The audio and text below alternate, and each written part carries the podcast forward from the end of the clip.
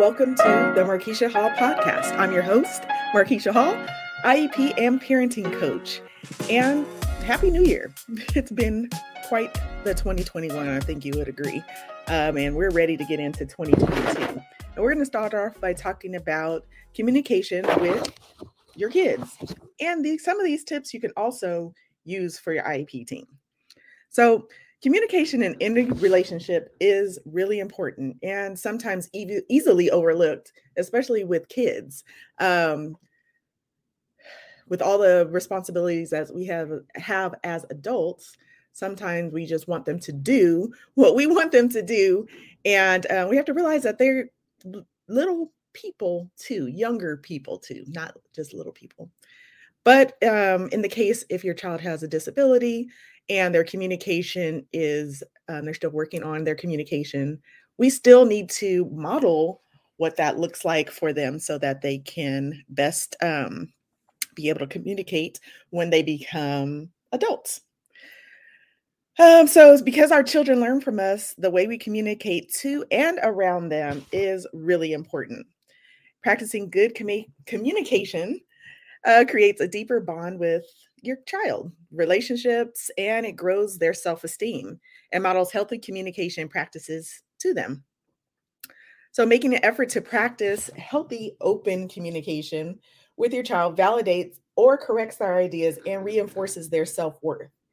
Being highly communicative with communicative with your child is a way to show them you love them and really deep in your relationship with their child no matter their mode of communication so here are some best practices of highly communicative communic why can't I say this, guys? You know what I'm trying to say, parents. One, sincerely listen. Sometimes it's easy for us to wander, our minds to wander with all the things that we have to do, and we just want to tell our kids how to think. But if you want to show respect for them as a person and open the lines of communication, we've got to listen with sincerity, sincerity and empathy. So show interest in what your child says. Give them space to share their thoughts without fears of being judged, shamed, or brushed aside. Also, listen without judgment. Instead of insisting your child adopt your own ways of thinking, listen to your child with empathy and openness. The last part of this, number one, is to be present. Commit to being fully present for your child instead of turning your attention towards your mobile device or the television. And I was guilty of that, but we did start a rule in our um, house. Um, when they do come to me and talk to me, I just put put my phone, actually put it down, mute the television if you're doing something. Um, so we're all guilty of that. Just be mindful of it. Two, ask open ended questions. Don't give them an out just to say yes or no. Um, encourage your child to think critically and process their ideas by asking open ended questions. By asking open ended questions, you show your child that you're curious about the way they think and encourage them to share more. For example, can you tell me more about that? How does that make you feel? And what do you think about the topic? One thing that we do um, when we talk to the kids about their days at school, we don't say, Did you have a good day? Because they were like, Yeah, or No, I will be more specific and be like, what did you do in second period? Yeah, that, that makes them have to uh, think and, and, and talk to us more. Or what is a story that you read um, during circle time? Like, for example, if they're younger, like Josiah. So, number three, honestly share your feelings and ideas, even with your child. The relationship is not one sided. As they develop, share your honest um, your own honest feelings and ideas with them. And, and actually mod- modeling for them what that looks like. So when you're frustrated sometimes we tend to not want to you know show them we might go to our room and um or talk to a girlfriend but it's really important for our kids especially our kids with disabilities to model what that looks like um, and talk out talk out how you're feeling when you're frustrated and then show what you can do to not be frustrated if that makes any sense so they they have a model of what that looks like four make time for regular informal family check-ins work never ends whether you're working uh, a stay at home mom or dad, or you're working outside the home, or you're working in the home, it's all work. and especially when you're raising a family, our lives are so busy. It's important to take um, time to create the time to talk and check in with your child so you can make space for them to feel open. So just start by simple scheduling a check in, maybe every day at dinner or breakfast or something that can be consistent. And just commit to following through with check ins, even on the challenging days. And we know that those days come often, right? We still want to follow up and show consistency that we're committed to um, communicating their feelings and that they can process those difficult feelings and emotions with us as their parents. Lastly, handle conflict gently and carefully. Open communication is the foundation of healthy conflict management, right? Problems are going to arise. Um, and we want to show them that conflict doesn't have to be um, something that's negative or feared. Children learn from the way we model conflict management. And as their parent, it's important for you to do your best to set a positive example for handling, excuse me, handling conflicts. So, what do you do? Start the conversation with them. When your child is angry or bothered, they may not have the tools to openly talk about how they feel. If you notice they're holding something back, start the conversation. This prevents them from feeling guilty for starting a difficult conversation. Maintain a respectful tone. When your child is angry, they may say something hurtful or offensive. Alternatively, you might feel impatient with the way they deal with their anger. And I know that means, look, broken iPads, right? Those are expensive. And um, and I'm speaking from personal experience because we have to actually replace one because we had a broken um, iPad incident. But it's still important to maintain a respectful tone so they feel comfortable handling conflict in the future. They're really going to be modeling what we do when a situation like that happens. And then try to, at whatever level they're at, solve the problem together. Empower your child to help you solve the problem. Show them how they are in control of their actions, and the problem doesn't have to be doesn't have to happen in the same way in the future. Look, parents, it's not an easy task, but the work you do to create a space to communicate openly with your child will help their social and emotional development. At the end of the day, going through the challenging task of communicating, even when it's hard, shows how much you love your child. Giving them space to share their feelings, give them gives them a space to process their emotions. You can teach them how to share their emotions in healthy ways at the same time building a tighter bond with them. And with that, I'm going to release your ears from um, this episode of the podcast. I hope everyone's having a good start to the new year, and I'll see you on the next episode. Bye bye.